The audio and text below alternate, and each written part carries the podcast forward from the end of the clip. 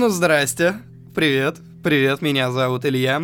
Это седьмой выпуск подкаста «Казаков говорит», который вообще-то подразумевался как эксклюзив для Телеграма, но что-то, учитывая последние веяния и последние тенденции, видимо, Телеграма у нас вообще скоро не будет, потому что эф эс бэ уж очень хочет получить от мессенджера ключи шифрования, мотивируя это тем, что тайной личной переписки ключи не являются, но, в свою очередь, ключи дают доступ к этой личной переписке.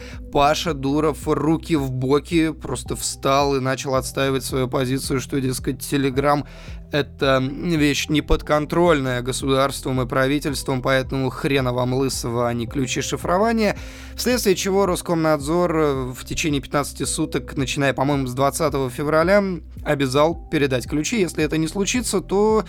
Телеграм забанят. Вот в Иране как раз э, собираются заблокировать Телеграм, а там, между прочим, порядка сорока, по-моему, или тридцати, в общем, очень много миллионов пользователей этого мессенджера.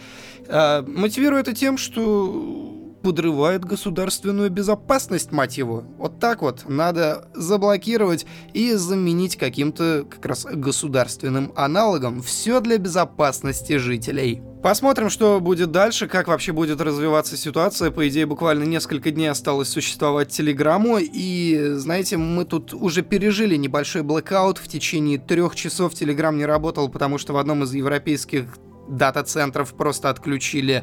электричество, как это бывает. И, знаете, по-моему, мы прекрасный пример получили того, как будет развиваться наша жизнь без Телеграма, потому что, знаете, у нас есть чат, студийный чат, где все мои коллеги обсуждают какие-то рабочие и, ну, кстати, в основном нифига не рабочие вопросы. И когда Телеграм упал, народ создал чат в WhatsApp.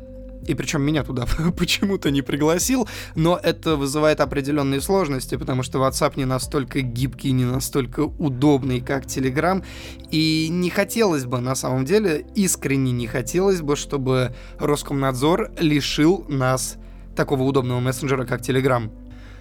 Что-то как-то с самого начала все пошло не так, как я планировал. Я же хотел сначала рассказать о том, что мы с вами обсудим, пожелать всем хорошего дня, если вы за рулем или едете на учебу, на работу, там бла-бла-бла, вот это то, что я обычно делаю, но нет, как-то начал с Телеграма.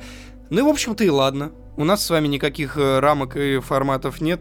Что хотим, то и говорим, и делаем это абсолютно так, как нам удобно. Подкаст вообще...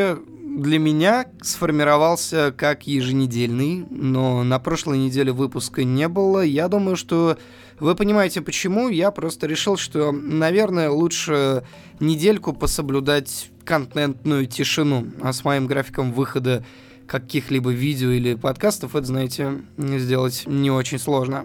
Но к новостишкам мы с вами все-таки перейдем. И многие, наверное, большая часть из них будет так или иначе связана с Apple, потому что, ну, как минимум, на прошлой неделе Apple выдала аж два новых релиза. Один из них софтовый, это ай о эс одиннадцать точка три, и многие, я даже знаю почему, начали меня спрашивать: Илья, стоит ли обновляться на... одиннадцать точка три.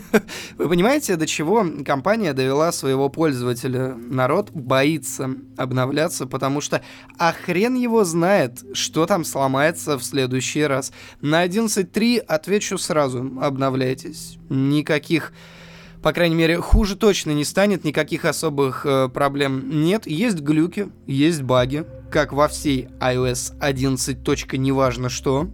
Система получилась очень кривенькая, очень забагованная, постоянно что-то идет и не так, но одиннадцать точка три, по крайней мере, она быстрее, она плавнее, и я пользуюсь ей на протяжении уже достаточно долгого времени, потому что я сразу же вписался в бета-тест, и за время использования... наверное, месяц. Я, я вот сейчас сходу не скажу, сколько я в бета-тесте, может быть, даже... ну, месяц точно, да больше. Больше месяца. Никаких критичных проблем я не увидел, исключительно стало лучше. Стало, по крайней мере, ну вот, ушли лаги и ушла замедленная анимация. То есть она стала побыстрее, поплавнее, и из-за этого устройство, кажется, что стало работать даже как-то пошустрее. Ну, серьезно, ну вот как так можно выпускать обновления, как так можно выпускать вообще новые версии своего софта, если после этого люди боятся... обновляться. Apple что-то конкретно расслабилась, но, опять же, нам обещают, что в iOS двенадцать Apple займется не внедрением новых фич, которых на самом деле не так и много за последнее время, а полировкой того кода, что есть, исключением из него ошибок и вообще приведением операционной системы в тот вид, в котором ей удобно пользоваться, в котором она не вызывает отвращения своими регулярными постоянными багами. Я пользовался одиннадцать точка три на десятке, пока у меня была десятка, и сейчас я обновил свой запасной iPhone семь на одиннадцать точка три, и повторюсь, можете обновляться. Если вы до сих пор ждали чего-то мнения, стоит ли вам обновлять свое устройство или нет, вот оно. Обновляйте. Хуже, повторюсь, точно не будет, а положительные стороны, я уверен, вы точно отметите сразу. Следующий релиз от Apple уже железный. Это обновленный iPad. В прошлом году Apple показала дешевый, простой iPad безо всяких фишек, который вот просто iPad. Дисплей, батарея, процессор. Все, ничего лишнего. В этом году они обновили этот самый простой iPad, добавив в него несколько интересных фишек. Во-первых, это обновленный процессор, не столь интересная фишка, но об этом, я думаю, нужно упомянуть. Это Apple А десять. Хороший процессор, не самый новый, прошлогодний, но все же. Самое главное, это, конечно же, экран, который теперь поддерживает Apple Pencil. Вот этот вот дорогущий стилус, который стоит семь, по-моему, тысяч рублей в Apple Store. Теперь iPad можно использовать для рисования, для создания какого-то контента, для которого нужно перо, для которого нужен стилус. И вообще Apple, я так понимаю, очень хочет, чтобы именно этот iPad максимально прижился в школах, потому что за последние, наверное, пару десятилетий Apple сильно потеряла именно свою долю в обучении в американских школах. Если раньше были маки повально, то сейчас уже хромбуки и прочие Windows-машины благополучно обошли Apple и обошли очень сильно. Поэтому дешевый iPad с поддержкой карандаша — это вполне себе козырная карта для купертиновской компании, которая, возможно, поможет так или иначе отыграть свою долю. Плюс там есть специфический софт, который разработали специально для школ, и который, конечно же, в наших реалиях, в реалиях стран СНГ, вряд ли когда-либо будет использоваться. Очень жаль, конечно, но будем надеяться на лучшее. По крайней мере, в любом случае, iPad две тысячи восемнадцать остается устройством, на котором очень удобно потреблять контент, смотреть видео, общаться в мессенджерах, созваниваться по FaceTime с близкими и друзьями. И если вам не нужен, не нужны все вот эти возможности Apple Pencil, то iPad отлично скрасит ваш досуг. Читать книги на большом экране — это же здорово, учитывая разрешение двадцать сорок восемь на пятнадцать тридцать шесть, вполне там все с этим нормально. Самое главное, это, конечно же, цена, потому что двадцать пять тысяч рублей за базовую версию без эл ти и-модуля, это, ну, это не дешево, но это достаточно доступно для такого устройства, которое будет работать быстро, которое будет достаточно долго поддерживаться Apple и обновляться, на котором отлично идут все современные мобильные игры. Тот же Fortnite на а десять идет вполне без каких-либо сложностей, поэтому, мне кажется... Вы знаете, в прошлом году я чуть ли не жаловался на Apple, почему вы показали вот это нечто, говоря об iPad две тысячи семнадцатого года, потому что, ну, неинтересно, ну, ничего нового. Здесь, на самом деле, практически то же самое, но с моей стороны нет абсолютно никаких претензий, потому что Apple дает нам умеренно дешевый планшет, который может дофига чего. Это отличное устройство, повторюсь, для потребления контента. Впрочем, не только Apple отметилась релизами нового железа, тут же еще и Huawei подъехал со своим пи двадцать про, смартфоном, который сразу же, прямо сходу заявил, что у него чуть ли не лучшие камеры на рынке. Сейчас в пи двадцать про их аж три штуки. Обычный телеобъектив, обычный широкоугольный объектив и, как мне кажется, совершенно бестолковый черно-белый сенсор. Вообще черно-белые сенсоры в таких парных камерах встречаются уже достаточно давно, и Huawei заявляет, что он нужен как минимум для более хорошей проработки теней в цветных снимках, для динамического диапазона, кучи всего еще, что вот я слышу как обычный маркетинговый булщит, потому что я пользовался такими телефонами с черно-белыми сенсорами и не заметил совершенно ничего особенного в этом.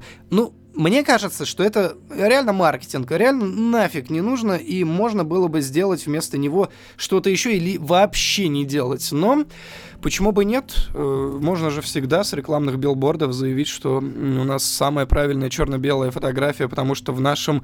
С... Надо было звук выключить. Прошу прощения, я не буду это вырезать, потому что да нафиг.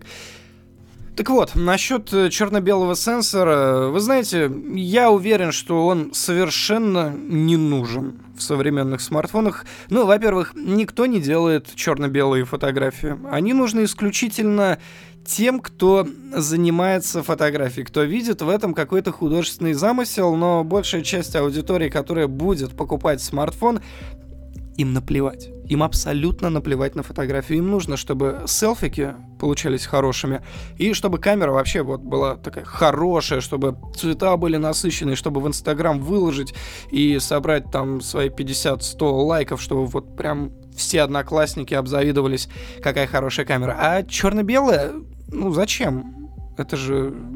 Блин, чтобы сделать хорошую черно-белую фотографию, нужно же сначала подумать, что ты хочешь снять, подумать, как ты это хочешь снять, и вложить в это какой-то смысл. А обычные черно-белые фотки нет. Если убрать цвет с обычной фотографии, больше смысла она не приобретет. Конечно, черно-белые фотографии — это достаточно интересно, потому что, убирая цвет с фотографии, ты заставляешь зрителя сконцентрироваться именно на том, что изображено на снимке. Но для этого же нужно, чтобы что-то было изображено на снимке, на чем действительно можно сконцентрироваться. Ладно, меня несет куда-то не туда. В любом случае, Huawei пи двадцать про заявляет себя очень сильным игроком на рынке фото смартфонов, и будет очень интересно на него посмотреть, и в особенности опробовать вот этот вот ультраночной режим, когда смартфон делает снимок с четырехсекундной выдержкой, без смазов, и при этом получается очень крутая фотография. Вы знаете, мне кажется, что это не совсем так, не совсем четыре секунды вот именно чистого экспонирования снимка, потому что метадата, во-первых, показывает одну четвертую секунды, и я думаю, что это неспроста. Как мне кажется, опять же, я сейчас сужу только из картинок, э, которые я видел в интернете, пока я не добрался до пи двадцать про, но это обязательно случится в самое ближайшее время, это я вам гарантирую. Так вот, одна четвертая секунды, как мне кажется, это действительно время экспонирования снимка, а все остальное время, все остальные буквально там четыре секунды, которые берет смартфон на то, чтобы сделать фотографию, он как раз э, дорабатывает э, с помощью своих нейросетевых алгоритмов, искусственного интеллекта и прочей черной магии снимок таким образом, чтобы он выглядел охренительно. И вы знаете, у него получается, потому что те сэмплы, которые я видел именно в ночное время суток, выглядят очень круто. Ну, серьезно, очень круто. Это отсутствие шумов, это отличное сохранение цвета, это отсутствие артефактов практически полностью, но в то же время кажется, что в дневных сценах, используя практически те же самые алгоритмы, получаются фотографии неестественные. По крайней мере, мне на них смотреть было физически некомфортно. То есть я смотрю на два снимка, один сделанный на условный Pixel два, другой на Huawei пи двадцать про, и на снимок с Huawei пи двадцать про, ну, серьезно, смотреть прямо некомфортно. В любом случае, будем посмотреть. Когда он доберется до меня, я пофоткаю, я сравню и сделаю уже какой-то вывод, основываясь на непосредственно той информации, которую я получил эмпирически. Но как бы там ни было, в любом случае, я очень рад тому, что мобильные камеры продолжают развиваться, и кто-то делает что-то новое. В данном случае Huawei. Huawei показали очень интересный именно софтовый алгоритм, потому что до этого на рынке доминировал Pixel и Pixel два с э, гугловскими софтовыми алгоритмами обработки фотографий. Сейчас на эту же землю вступает Huawei и хочет отыграть свой кусок пирога, и это круто. И Apple сейчас э, нужно действительно что-то новое делать, потому что все, что угодно сейчас снимает лучше iPhone. iPhone, да, iPhone хорош, бесспорно. Он делает очень сбалансированные снимки, но хочется чего-то, чтобы было вау, чтобы смартфон впечатлял своими возможностями вот прямо сразу. У Apple такого пока еще нет. Зато у Apple есть очень интересное, ну, я не знаю, вряд ли это можно назвать какой-то, каким-то тузом в рукаве, но я тут копал информацию про ю эс би-C. До двух ночи сидел, читал, многое не понял, многое прошло мимо меня, но кое-что я вам хочу рассказать. Вы наверняка не знаете, вот я почему-то прям уверен, что Apple принимала непосредственное участие в создании формата ю эс би Type-C. В то же время, когда в две тысячи двенадцатом году они показали новый iPhone с Lightning, в это же время они создавали ю эс би Type-C.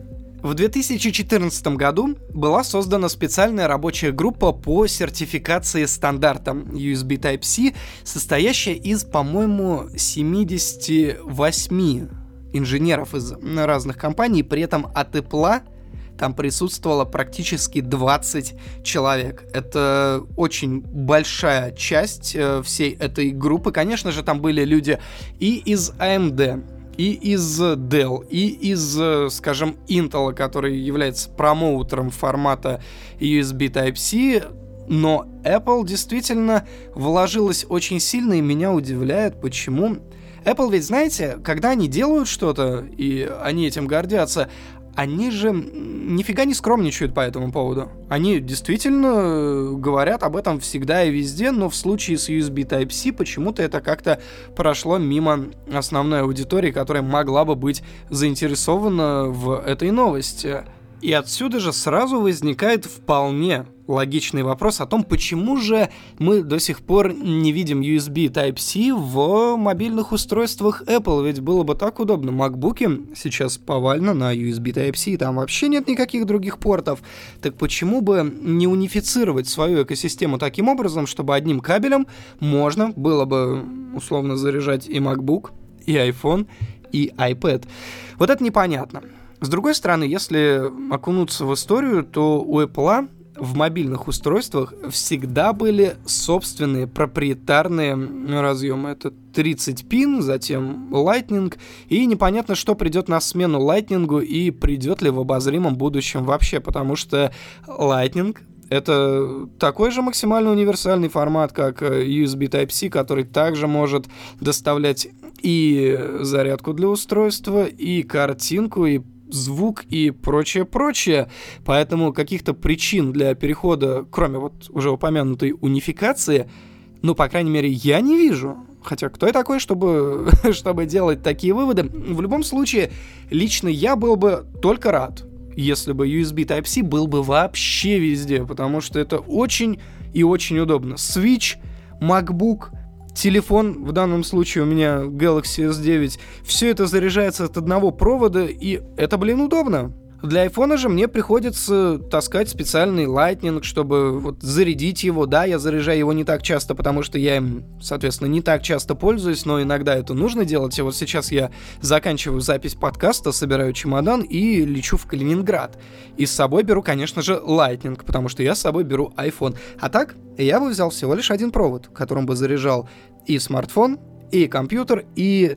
Не знаю, Switch с собой возьму или нет. Я в Зельду в последнее время что-то опять начал очень сильно играть, и для тех, кто в теме, я сейчас уже почти прошел второе чудище. Вот этот верблюд, который ходит по пустыне, что-то там прям башка кружится.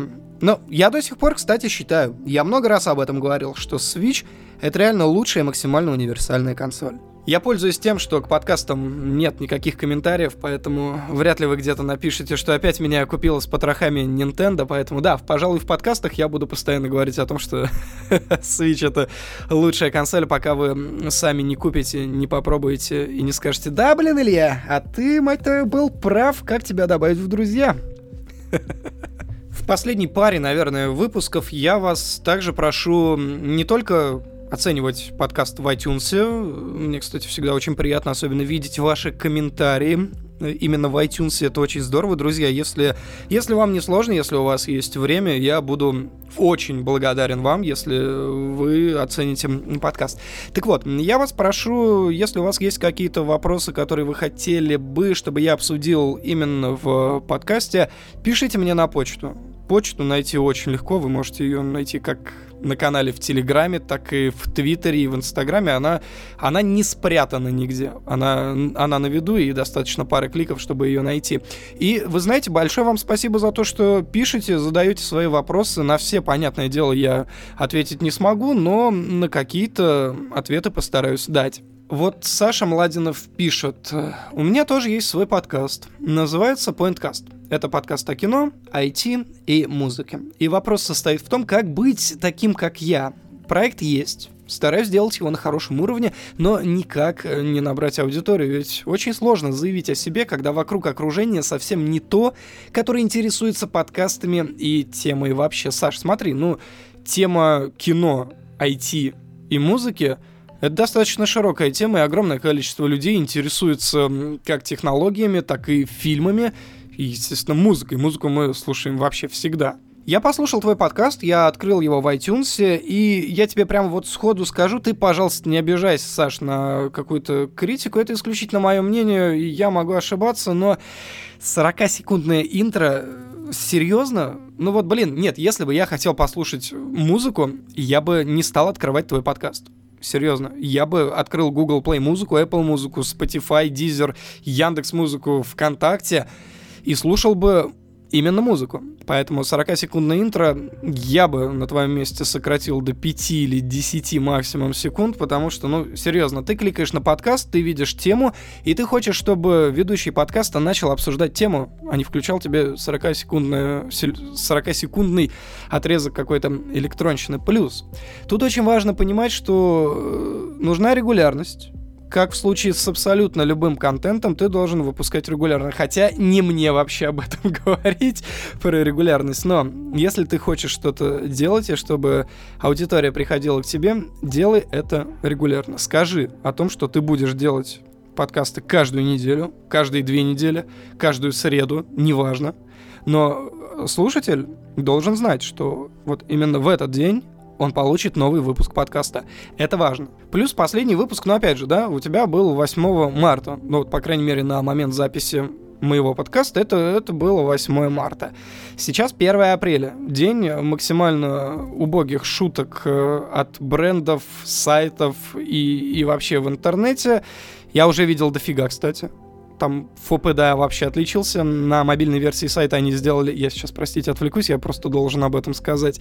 На мобильной версии сайта они сделали что-то из разряда сканера отпечатков пальцев, и нужно приложить палец к этому сканеру на экране, чтобы зайти на сайт и прочитать новость. В итоге сканирование очень долгое. Ты сидишь, такой держишь палец и думаешь, твою ж там мать, почему так долго? И в итоге тебе выдают... А, фразочку, что на вашей коже или что-то типа того, дословно могу чуть-чуть наврать, но идея такая: на вашей коже обнаружены следы iPhone. Типа вы, вы, вы чмошка вообще полная. У меня вопрос к ФОПД. Многие знают ваш ресурс как, ну, очевидно, давайте не будем этого скрывать, как Варезный, как ресурс, который распространяет взломанные АПКшки Android-приложений. Но... И понятно, что да, да, у вас аудитория, которая не любит Apple. Я читал комментарии, комьюнити очень злое по отношению к Apple в принципе, потому что они, ну, не допускают э, вероятности, что вот Apple в чем-то действительно может быть лучше. В том, что, например, они лидируют на рынке мобильных процессоров. Нет, ни в коем случае. Snapdragon святой лучше всех. А то, что а одиннадцать, например, Bionic просто дерет все Snapdragon Exynos и уж тем более медиатеки вот просто, просто на раз на два, это нет. В это ни за что никогда не поверят. Но, блин, почему бы не уважать пользователя, который пользуется не тем, что пропагандируется у вас на сайте? Мне вот это непонятно. Это не смешная шутка совершенно. Вернемся к популяризации подкаста в данном случае.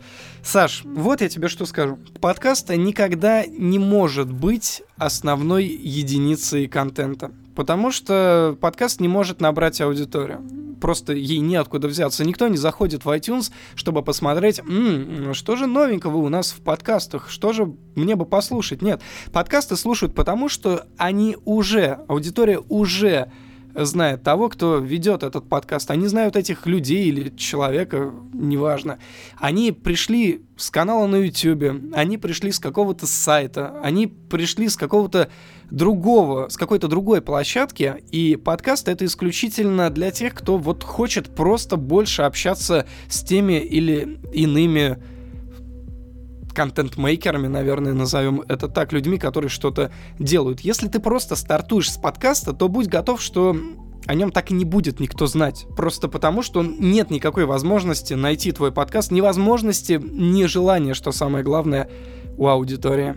Поэтому выход здесь один. Заводи, я не знаю, канал в Телеграме, тоже вещь достаточно ограниченная в плане набора аудитории. Заводи канал на Ютубе, начинай писать в какой-то блог. То есть выбирай что-то из этого, начинай делать, и подкаст здесь будет как э, какая-то прикладная единица контента, для, повторюсь, для тех, кто хочет услышать больше твоих мыслей, хочет услышать твой голос, хочет э, получать твой контент в немного другом формате. Вот и все, что я могу сказать. Ну и, естественно, нужно просто пахать. Нужно делать много, регулярно. Выработать для себя график, озвучить его аудитории. И просто делать, делать, делать и делать. Смотреть, что интересно аудитории. Анализировать, как э, заходит, условно говоря, тот или иной выпуск, тот или иной текст в твоем блоге, то или иное видео на твоем канале на YouTube.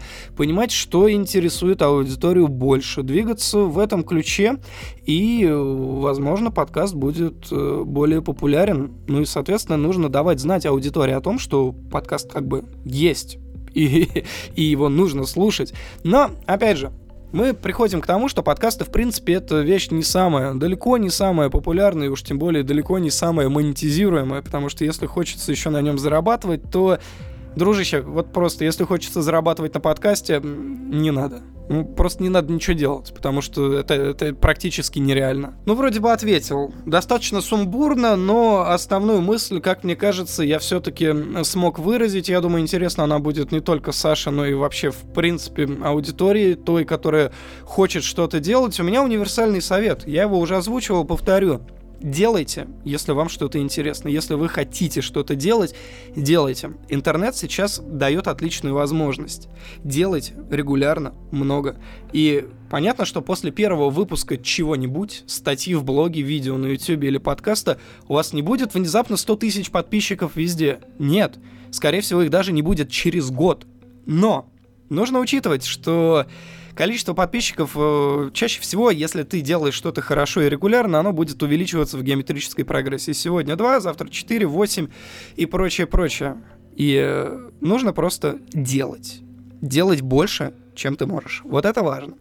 И такой же совет я, кстати, дам самому себе. Потому что я очень часто просто или ленюсь, или у меня не хватает времени, или находится еще что-то более важное, но подкасты вот будут регулярными.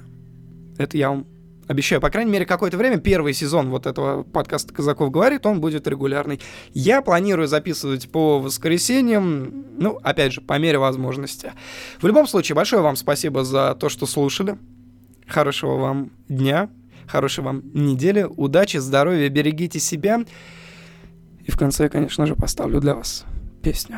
Сегодня завершают наш подкаст «Казаков говорит» группа Hardfi на радио Казаков эф эм с композицией Cash Machine. Слушал их достаточно давно и каждый раз переслушиваю с большой радостью. Приятные и ненавязчивые британские ребята. Приятного прослушивания. Пока-пока.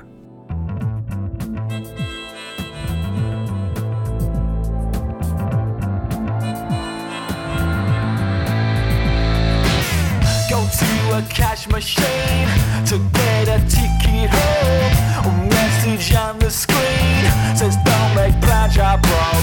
No, no, this can't be right. I know the time is tight. I've only just been paid three weeks, five days till I've seen right. No, I scratch a living. And you know it.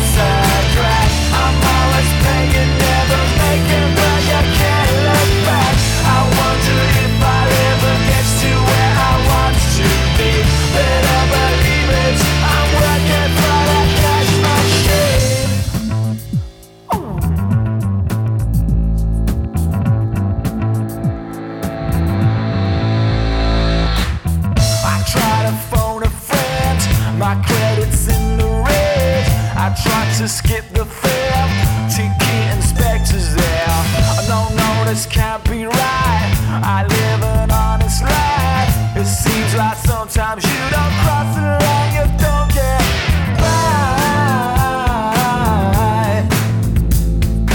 No,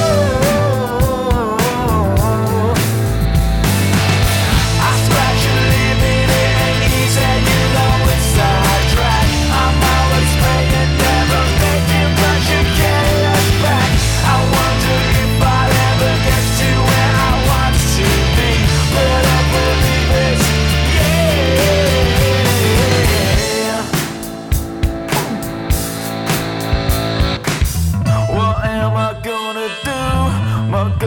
Just turn blue. We tried to play it safe, but now we could not wait.